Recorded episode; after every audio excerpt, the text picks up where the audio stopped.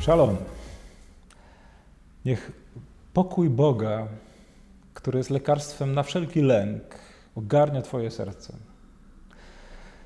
Abyśmy mogli odpocząć od wszelkiego lęku, który zabija w nas ufność.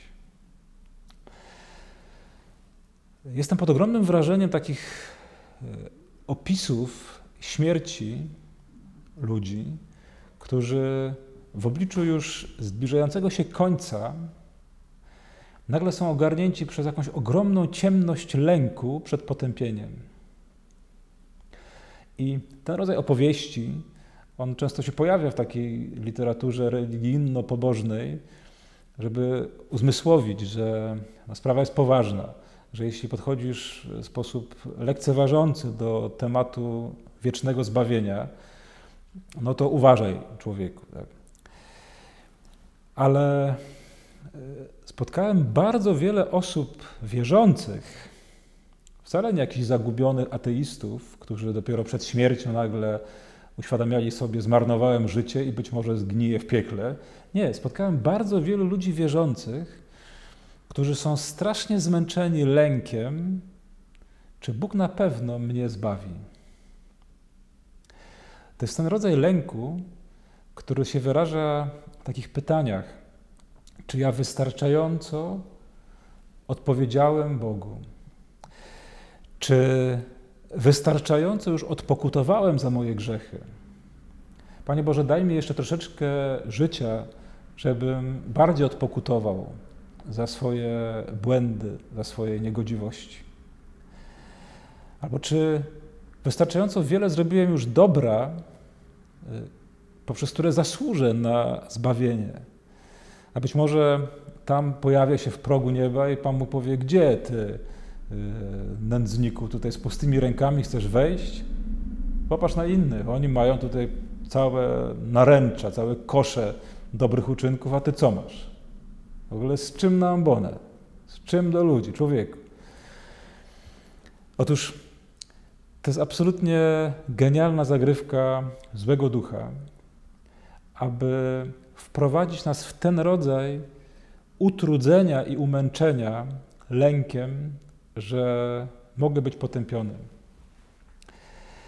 Zobaczcie, na tym polega cała e, finezja tej zagrywki diabelskiej, że on przeniósł cały ciężar pracy nad naszym zbawieniem z Jezusa na nasze barki. On nam wmówił, że to my musimy zapracować na zbawienie. Kiedy otworzymy Biblię, odkryjemy, że człowiekiem, który w ogóle jest takim e, wzorem dla wszystkich wierzących, Abraham, nazwany jest tym, który uwierzył Bogu, uwierzył jego miłości, Jego wierności, Jego mocy, Jego obietnicom i to mu poczytano za sprawiedliwość. Akt wiary mu został poczytany za sprawiedliwość. Nie jakieś zasługi, nie jakaś charuwa duchowa i moralna. To był ten moment, kiedy on odkrył, że sam z siebie jest tylko starzejącym się facetem, który nie ma dzieci i który niedługo umrze.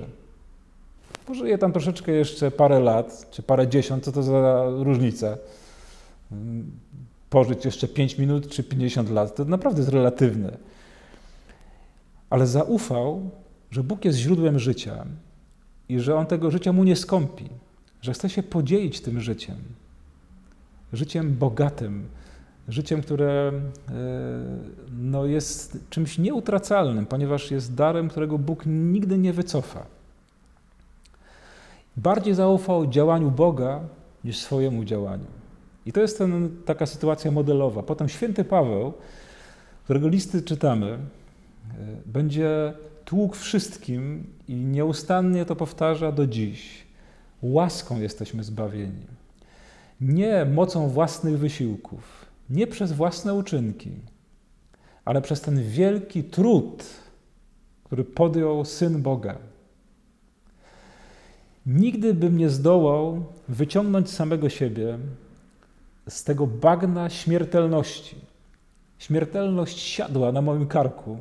Jestem istotą śmiertelną jestem człowiekiem, która w jakiś tajemniczy sposób, tam gdzieś w pradziejach, wzięła rozwód z Bogiem.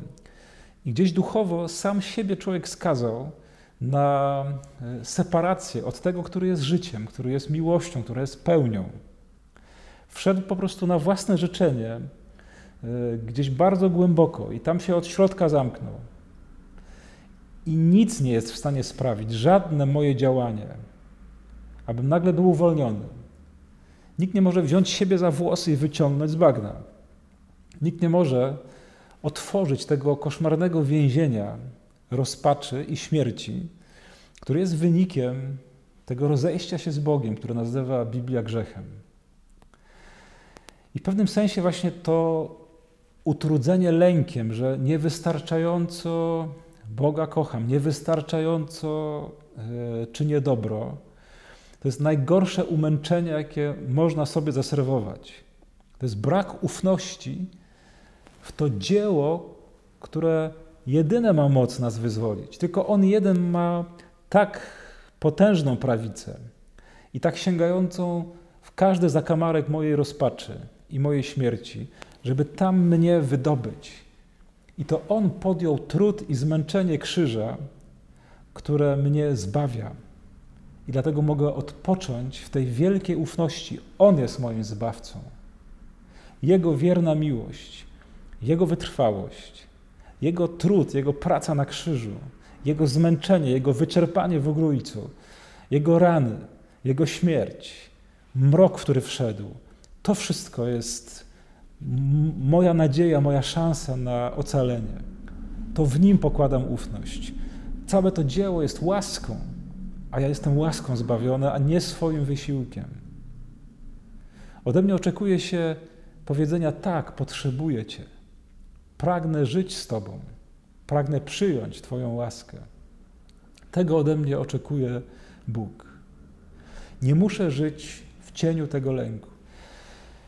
Nigdy dosyć powracania do tych kart, do listu do Rzymian, listu do Galatów, zwłaszcza tych dwóch tekstów, których Paweł dzieli się swoim odkryciem. Ten Paweł, który żył przez tyle lat, e, potwornie zmęczony próbą wypełnienia tych wszystkich setek przepisów prawa, tych różnych przepisów i przepisików, i przypisów do przepisów. E, I był potwornie umęczony tym lękiem i tą niezdolnością do tego, żeby być w ramionach Boga. I ten Paweł odkrywa, że jest kochany za darmo że jest zbawiony przez łaskę, przez śmierć i zmartwychwstanie Pana. I to jest ten największy odpoczynek. Przyjdźcie do mnie wszyscy, którzy jesteście utrudzeni i obciążeni tym lękiem, a ja was pokrzepię. Weźcie moje jarzmo na siebie i uczcie się ode mnie, bo jestem cichy i pokorny sercem. Weźcie jarzmo, to znaczy podejmijcie taki sensowny wysiłek czynienia dobra, dlatego że nie, nie, po to, żeby kupić życzliwość Boga, bo to jest charuwa, która cię zabije, która cię wykończy. Nie musisz nic kupować, ale podejmij trud czynienia dobra ze względu na innych ludzi, ze względu na to, że oni tego potrzebują, że Bóg cię o to prosi. Uczyń to w wolności, podejmij ten trud, ale nie po to, żeby zasługiwać, nie po to, żeby kupować Bożą uwagę, dobroć i życzliwość, ponieważ nie musisz tego kupować. To On cię odkupił. On jest odkupicielem. On jest zbawcą. Jego trud krzyżowej męki, Jego zwycięstwo poprzez zmartwychwstanie jest dla nas ocaleniem, a nie nasze wysiłki, nie nasza duchowa i moralna charuwa.